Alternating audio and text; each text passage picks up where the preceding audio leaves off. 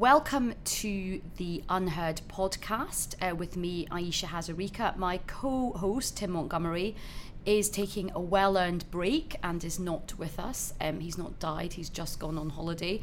And instead, I am joined by UnHerd columnist Liam Halligan, who, as many of you will know, is a great contributor to the UnHerd website and is also my sparring partner on CNN. Hello, Liam. But I always get the last word. Liam always gets the last word, especially on Brexit. How are you, Liam? Very well, thank you. Nice to be here, Ayesha. And what we thought this week, as Tim is away, is that we would do a little bit of a deep dive into a subject which is incredibly important and all eyes are on, and that is the situation in Catalonia. And I am delighted that we are joined by Jimmy Burns, who is a leading expert on what is happening in Spain. Um, Jimmy was born in Madrid and is not just bilingual, is bicultural. He straddles the cultures of Britain and Catalonia and Spain. He's been with the FT since 1997. He's a prolific writer, journalist, author. Jimmy, welcome and hello. Hello, it's a, it's a great honour to be here with both of you. So let's just start off with what's your position on what is happening in Catalonia? Okay, I would hope to say that my position is is um, utterly pragmatic and, and objective, if, if one can say that in the world of journalism anymore. But um, and I say this for, for the reasons that you said in your introduction. I mean, I was born in Madrid. I'm half British, half Spanish. Uh, uh, I happen to have a, a, a house in Catalonia. Um, I, I, love Catalonia a lot. I love Spain a lot. My mother's Spanish, my father's Scottish. Uh, and I've reported on, on the country uh, for almost 30 years. Um, so I've I've seen it all its peaks and troughs, and and you know I, I, reported it during the last years of Francoism. I saw the transition to democracy. I saw Spain's accession to the EU. Uh, and I've experienced what Spain was, what, what, what it became, and what it is now. Uh, and what strikes me about uh, a lot of the coverage of the Catalan situation is, is um, well, two things really. Um, there is a tendency, uh, which you might say is, is, perfectly natural. All of us have read George Orwell and brought up on Hemingway, and uh, for the particularly the the Anglo-Saxon media and the American media, but particularly the British media, two sectors of it to see Spain, anything to do with Spain, uh, through the prism of the Spanish Civil War. You know, as if Spain was still stuck in the barricades uh, and, and militias described by Orwell in Homage to Catalonia, as if Spain was still under the brutal regime of, of Franco with, uh, with uh, wielding Spanish civil guards, and, and that Catalonia is, is, is, a, is a sort of poor, repressed area of southern Europe where no one can go around freely and, and get along with their business. Well, I mean, you know, anyone listening to this who's taken a recent EasyJet to Barcelona or indeed been to Barcelona the last two three years, I mean, the last thing you can say about Barcelona or Catalonia is that it's a repressed state. I mean, you know, we're, we're not talking about people going around silently in the streets, people being generally bashed on on the head. The problem is that we've also got in Madrid um, a, a, a pretty, in in some degree, a, a, government that's shown itself incompetent yeah. um, in terms of projecting uh, its case to the world, and particularly on the comms front. And and I'm I'm I'm referring particularly to its handling of the uh, so-called illegal referendum on the first of October, where you know CNN and everybody else. Uh, saw those awful images of people being bashed on the head, which you know it was complete own goal. And I, I mean, the, the, the Spanish government shot themselves in the foot over that and and you know one can't excuse that kind of conduct. And so, Jimmy, do you think that what do you think should happen? Do you think Catalonia should be allowed to separate from Spain? Well, I mean that's uh, you know putting the cart before the horse in a sense. Um, I mean, you know, we have to remember. Uh, that, that Spain has a constitution. I know it's difficult for people in Britain that hasn't got a constitution. We just muddle along here, which is probably an advantage. But you know, Spain has got a constitution which was approved in '77. Part of its uh, part of its democratic process. It was approved by a majority of the parties, voted by a majority of the Spanish. It's a constitution, whether you like it or not. It's there, and until it's reformed, that's the the, the law of the land. And and under the constitution, under the law of the land, the referendum that took place on the 1st of October in Spain was unlawful and unconstitutional. Um, and I don't think anyone in in Europe, I know that people who, who don't believe in the European Union, don't believe what Europe uh, believes in. Um, but the fact is that no European government ha- ha- has, has recognised the unilateral declaration of independence in, in Catalonia. And do you think that's right? Yeah, I think I think it is right. Um, which is not to say the same. Which is not to say that I don't think that one can ignore uh, the, the feelings of say two million people who voted in that referendum, uh, two million people out of the sort of five million voters in Catalonia, uh, who obviously feel uh, very nationalist, uh, who feel uh, disengaged with the rest of Spain, and who look tend to look north of the Pyrenees. And as you said, I think the, the way Rajoy has mishandled it has made people feel much more passionate about nationalism. I had one of my best friends lives out in Barcelona and hadn't been that you know seized of the whole thing, but then after that referendum, after the sight of you know people being dragged out by their hair, etc., etc., was now much more passionate about this independence project. It's sort of got a romanticism about it now.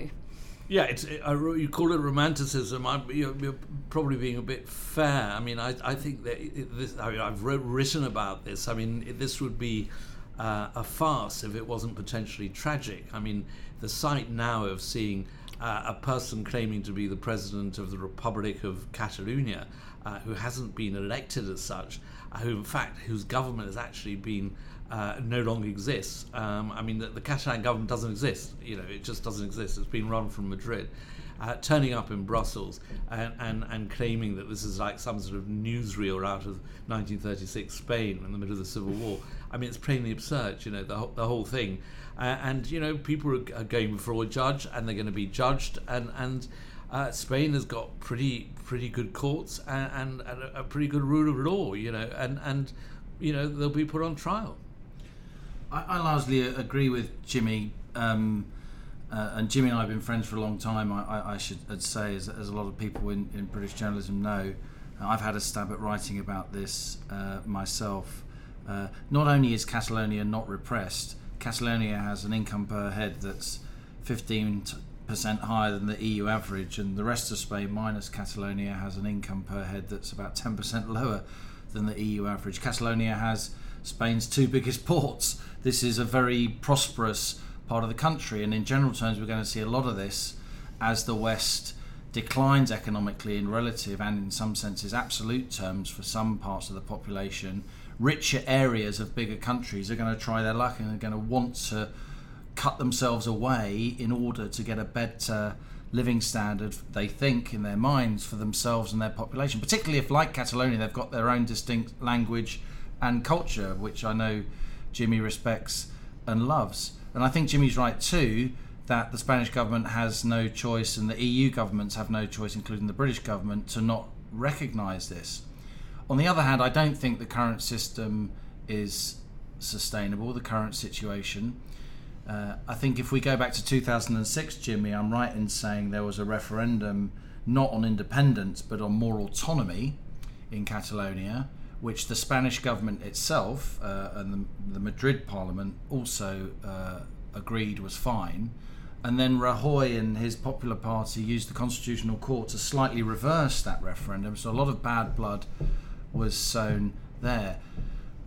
I think there does have to be a new referendum. The question is is it a referendum that's just of the 5 5.3 million voters of Catalonia as that 2006 referendum was?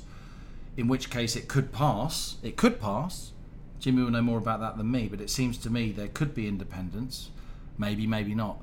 Or will it be a referendum of the whole of Spain, in which case the Catalonians have got no hope whatsoever of getting independence, because, of course, a lot of the rest of Spain knows that Catalonia ends up giving an, a massive net subsidy to the rest of Spain year on year.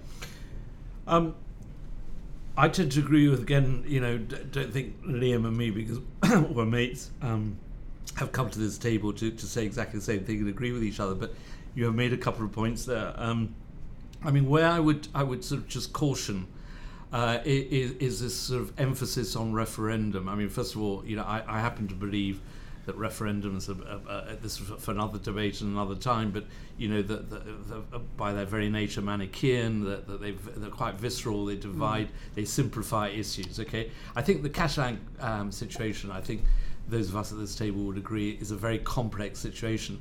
Now, you know, there is going to be a test of what Catalans believe on on the 21st of December, which are the regional Catalan elections, which have been called by the Spanish government, which to be quite quickly. He's called them quite quickly. Quite quickly, yeah. and, and I think it's quite a political yeah. risky move by, by, by Rajoy. I think it's quite a bold move, and actually, it's turning out to be uh, quite a good move in his terms. What's it done? It's it's divided the Catalan independents and they haven't even decided on who, who's going to be their candidate, whether they're going to go on a united ticket or, or split up. Uh, and on the other hand, it's reinforced um, the, the unionist tickets who are in quite a sort of buoyant, bullish mood at the moment. Um, so, you know, 21st of December, the Catalans will decide.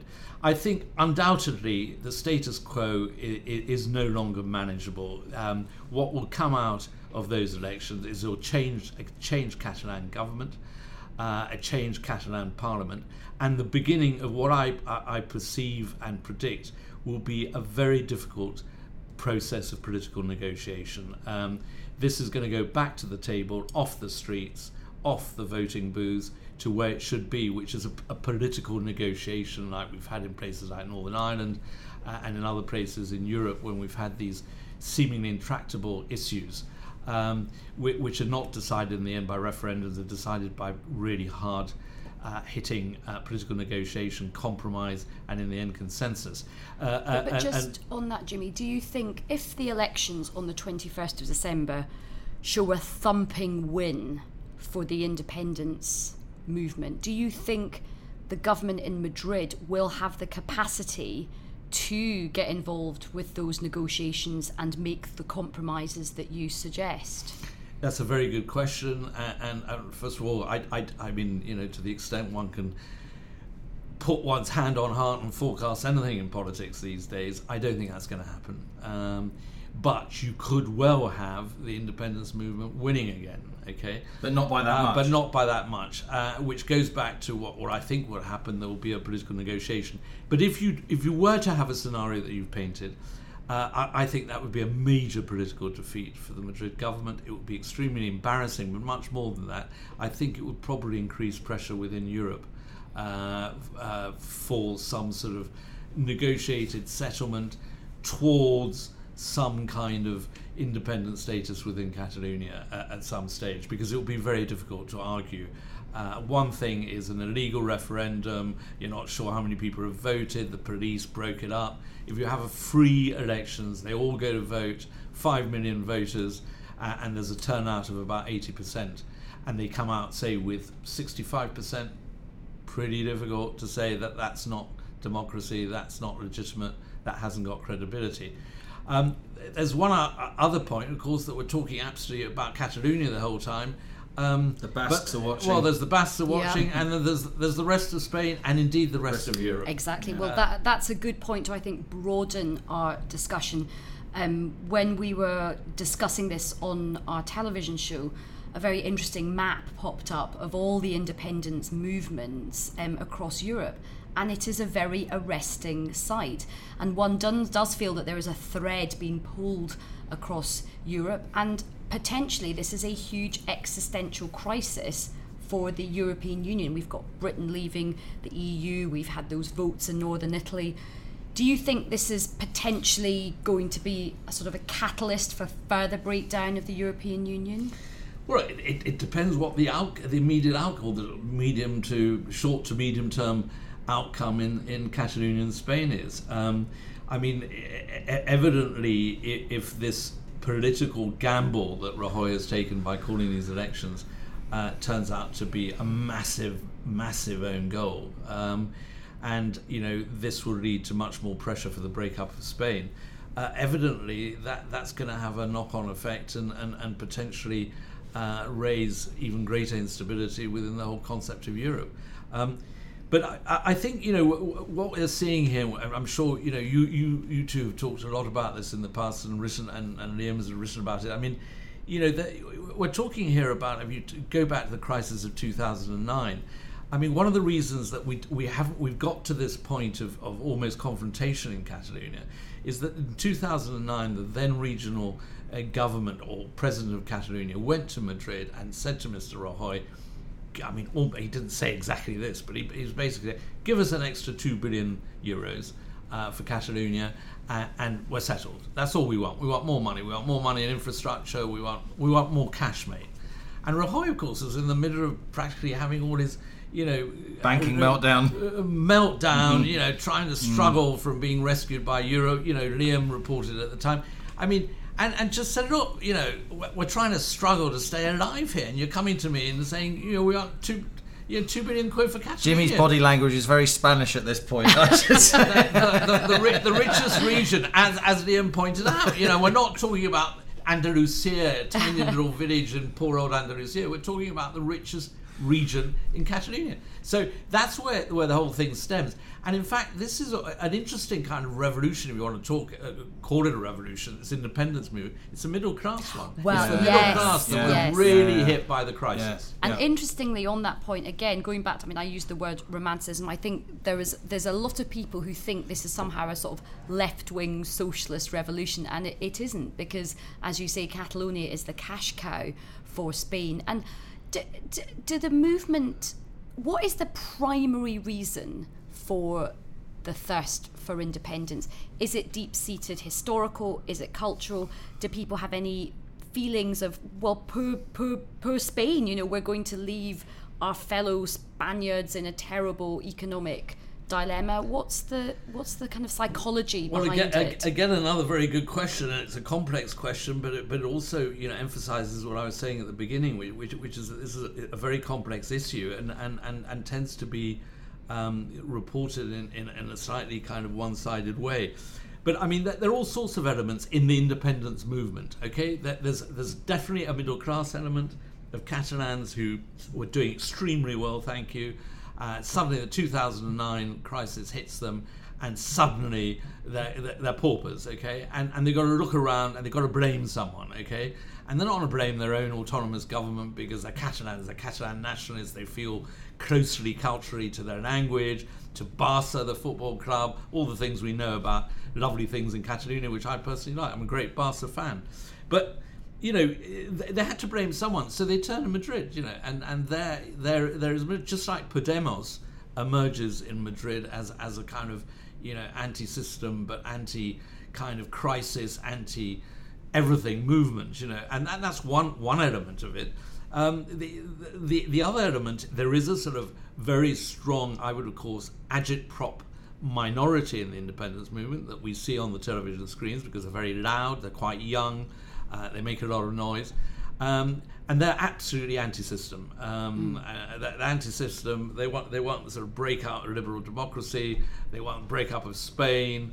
Uh, they don't really care about the European Union. In fact, they don't they don't believe in the European Union, and, and they see this as a Trojan horse to just to bring the whole house of cards down. We must broaden it out to the rest of the European Union, and you know particularly uh, maybe as as a, as a catalyst for trouble uh, the euro itself, I mean, if Catalonia leaves, Spain, the rump of Spain will end up a lot more indebted, um, which the markets might not like.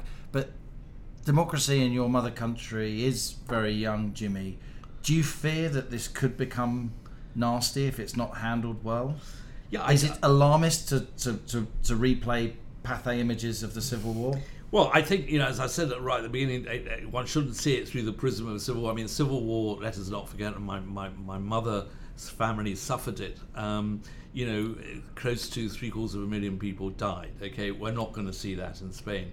I do, in, in, answer to your question, you know, I've been, I've been having sleepless nights. I've been having sleepless nights because I do fear uh, that, that this so called passive resistance will break at some point that we might see more scenes like the ones we saw on the 1st of October, where you get some uh, police getting out of control and, and, and overreacting disproportionately, and that in itself will provoke more violence, and that this will turn nasty. Um, and I think that will be a tragedy all round, but mm. I, I, certainly mm. don't see a kind of Spanish civil war breaking out over this. Mm. And in terms of, I was interested to see, did you say that your father was Scottish? Yeah. What do you think are the read acrosses to what's happening in Scotland, and how do you think Nicola Sturgeon and the SNP should be reacting to all of It's this? It's fair to say you're really in the middle of this story, Jimmy. you are like the perfect guest. Absolutely. well, you know, as you can probably imagine, you know, this is not the first time I've asked myself this question and, and, and have written about this and the comparisons. Look, you know much better than I do, okay? You know, what is the difference here and why Nicola Sturgeon, and, and she is being extremely cautious, not being dragged into the Catalan situation. For a start, the Scots have played it extremely well. They've, they've, they've played it within the law. Uh, they got their political agreement, as we all know, to have stage their first referendum.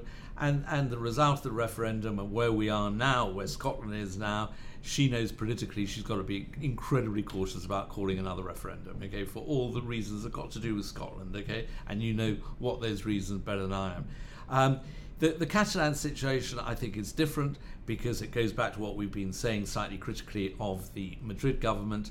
Uh, you know, I have to think that, that the British political culture, hard as it might seem to many of your listeners, is infinitely, by virtue of history and longevity, uh, a much more sophisticated political culture. Spain is still a, a relatively nascent democracy. Its parliamentary system is pretty unrepresentative. It hasn't got a system of MPs responding to their constituencies. They have no contact at all with the people they, they vote for them. And, and quite frankly, the, the, the Madrid government and the independent or leaders of the independent movement reflect each other in their amateurism in the way they've handled this crisis. I think if this had happened in the UK, uh, it would have been handled differently. There would have been negotiations underway by now, and we wouldn't got to that stage of, of having a so-called illegal referendum on the 1st of October as we had in Catalonia. I mean, I agree with you. I think actually Nicola Sturgeon has been quite canny about how she has played this. I mean, she is under a lot of pressure from members of her own party to recognise Catalonia as an independent state. But I think everybody looks back at that referendum. I actually did a television programme with Alex Salmond last week.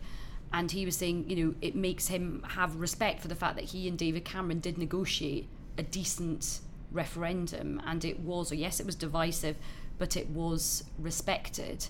And I think the idea for, for all people who have that, again, well, let's be with this, you know, declarations of independence. How would we feel if Scotland just suddenly declared And- and the independence economics works- unilaterally? The, the economics works in the opposite direction, doesn't it? Of course, because Catalonia is a net contributor to Spain, and Scotland, with respect, is a net recipient of, of funds under the Barnett formula. And since 2014, oil's gone from an average above 100 to you know 50, 60 dollars. It, it's very, very different. But I think Catalonia, how it plays out, will impact the mood of the whole of the UK and, and particularly Scotland about the Scottish independence question, economics notwithstanding. If we do see unfortunate scenes on the streets of pitched battles, I think a lot of, you know, middle of the road Scots who might be tempted by independence would think we're not we're not going there. Let's not. Mm. And I think calling another referendum will be harder if Spain, a country that Britain's very close to in many ways, um, feel see Spain rupturing and and febrile and uh, uh, descending into violence. I think that would make it much harder if there's a, some kind of negotiation and, and Rajoy and the, the team do engage in this uh, political uh, discussion uh, and there's a, a, more autonomous outcome, that maybe will encourage more moves by stealth by Nicola Sturgeon. But if Catalonia does successfully and peacefully secede, then that will encourage Nicola Sturgeon, again, the economics notwithstanding, to make her move. Yeah, I, I agree, and I agree with both of you. Uh, I mean, in, in the sense, just going back to your, your point earlier, that the, I mean, it just strikes me that that you know, let, let us not forget that. I mean, ask yourselves, um, what would have happened if if, if, if Alex Salmond had declared unilaterally um, independence in Scotland? But not only that, but had done it without negotiating or talking to the opposition. I mean, you know, there is an opposition in the Catalan parliament that was completely bulldozed out and they were totally ignored. They walked out because mm. they, they, weren't consulted. And they represent, in vote terms, more than the independent people. So it was totally undemocratic, the whole process. Jimmy, Liam, thank you so much. What a brilliant get. We could not have like invented you a, a better guest to have this discussion. She's looking at Jimmy. Yeah, definitely not looking at Liam. And listen, we've got lots of great content on Catalonia on the UnHerd website. Please do subscribe. We only need your email and we don't need your money. And I'll be back next week with the UnHerd Weekly podcast. Please make sure you subscribe on iTunes or wherever you get your podcast from. Have a great week. thank you